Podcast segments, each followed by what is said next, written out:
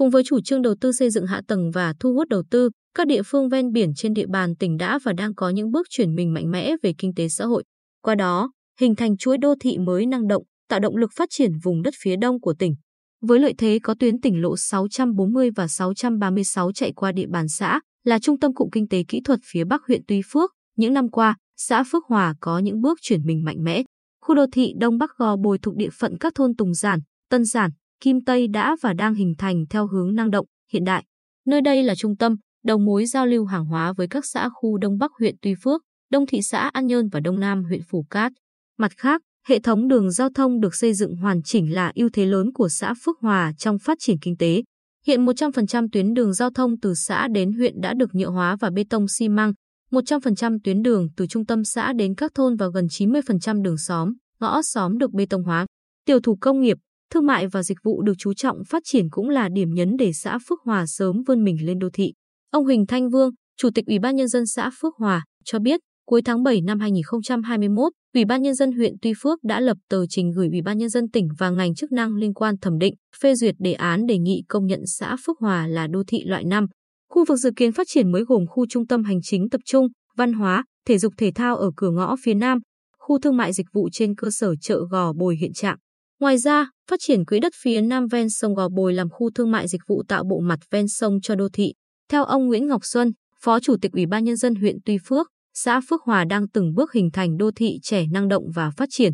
Việc đề nghị công nhận đô thị loại 5 là rất cần thiết, góp phần xây dựng hoàn chỉnh hệ thống đô thị theo hướng văn minh, hiện đại. Cách xã Phước Hòa khoảng 4 km về hướng đông bắc là đô thị trẻ Cát Tiến, thị trấn Cát Tiến, huyện Phù Cát. Thị trấn Cát Tiến được định hướng là một trong những đô thị vệ tinh của thành phố Quy Nhơn, đảm nhận chức năng dịch vụ, du lịch, phục vụ sự phát triển của khu kinh tế Nhơn Hội. Những năm gần đây, kinh tế xã hội của Cát Tiến có bước phát triển toàn diện, cơ cấu kinh tế chuyển dịch theo hướng tăng tỷ trọng ngành công nghiệp, thương mại, dịch vụ. Hệ thống công trình hạ tầng đô thị như nhà ở, giao thông, cấp điện, cấp nước, vệ sinh môi trường được đầu tư xây dựng ngày càng đồng bộ và hoàn thiện. Bên cạnh đó, thị trấn Cát Tiến hội tụ nhiều danh lam thắng cảnh như chùa ông núi, bãi biển Trung Lương, các di tích lịch sử văn hóa có giá trị, được thiên nhiên ưu đãi bờ biển hoang sơ, nơi đây đã lọt vào tầm ngắm của các nhà đầu tư trong và ngoài nước. Cát Tiến đang sở hữu nhiều dự án du lịch biển, du lịch tâm linh xứng tầm là đô thị vệ tinh về dịch vụ, du lịch. Ông Trần Đình Trực,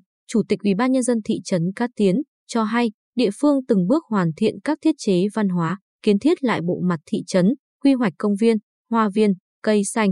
Ngoài ra, chúng tôi tuyên truyền nâng cao nhận thức của người dân về những tiêu chí của thị trấn, giúp người dân hình thành tâm thế cư dân đô thị, khuyến khích người dân mở các cơ sở dịch vụ phục vụ nhu cầu ăn uống, lưu trú, đầu tư sản xuất các sản phẩm truyền thống phục vụ du lịch, hình thành điểm du lịch thân thiện. Trong định hướng phát triển chuỗi đô thị ven biển phía đông của tỉnh, ngoài xã Phước Hòa và thị trấn Cát Tiến, các địa phương như xã Cát Khánh, huyện Phù Cát, xã Mỹ Thọ, huyện Phù Mỹ, phường Hoài Hương, Tam Quan Bắc, thị xã Hoài Nhơn cũng giữ vai trò rất quan trọng. Tuyến đường ven biển kết nối từ khu kinh tế Nhân Hội đến phường Tam Quan Bắc đã và đang được Ủy ban Nhân dân tỉnh đầu tư nâng cấp, mở rộng sẽ là trục giao thông xương sống để các địa phương này vươn mình phát triển. Ông Nguyễn Trung Kiên, Chủ tịch Ủy ban Nhân dân huyện Phù Cát, cho biết các dự án lớn của huyện đều tập trung ở tuyến đường ven biển, qua đó hình thành các khu đô thị dọc biển. Ngoài thị trấn Cát Tiến, các dự án khác như khu thương mại dịch vụ và khu trung tâm đô thị du lịch biển với gần 2.000 hecta ở xã Cát Khánh, khu đô thị biển quốc tế Đề Di, khu đô thị biển du lịch Cát Hải, xã Cát Hải đang được tỉnh kêu gọi đầu tư. Theo ông Phạm Trương, Bí thư thị ủy, Chủ tịch Ủy ban Nhân dân thị xã Hoài Nhơn, phường Tam Quan Bắc là một trong những địa phương được thị xã quy hoạch phát triển dịch vụ cảng biển, neo đậu tàu thuyền, dịch vụ du lịch. Còn phường Hoài Hương sẽ là trung tâm du lịch, dịch vụ thương mại và khu dân cư mới. Thị xã đang tập trung đầu tư, nâng cấp hệ thống hạ tầng kỹ thuật về giao thông đường bộ kết nối liên huyện, liên vùng và cả nước. Từ đó, kêu gọi các doanh nghiệp lớn đầu tư xây dựng các khu đô thị ven biển tạo điểm nhấn hiện đại văn minh cho thị xã.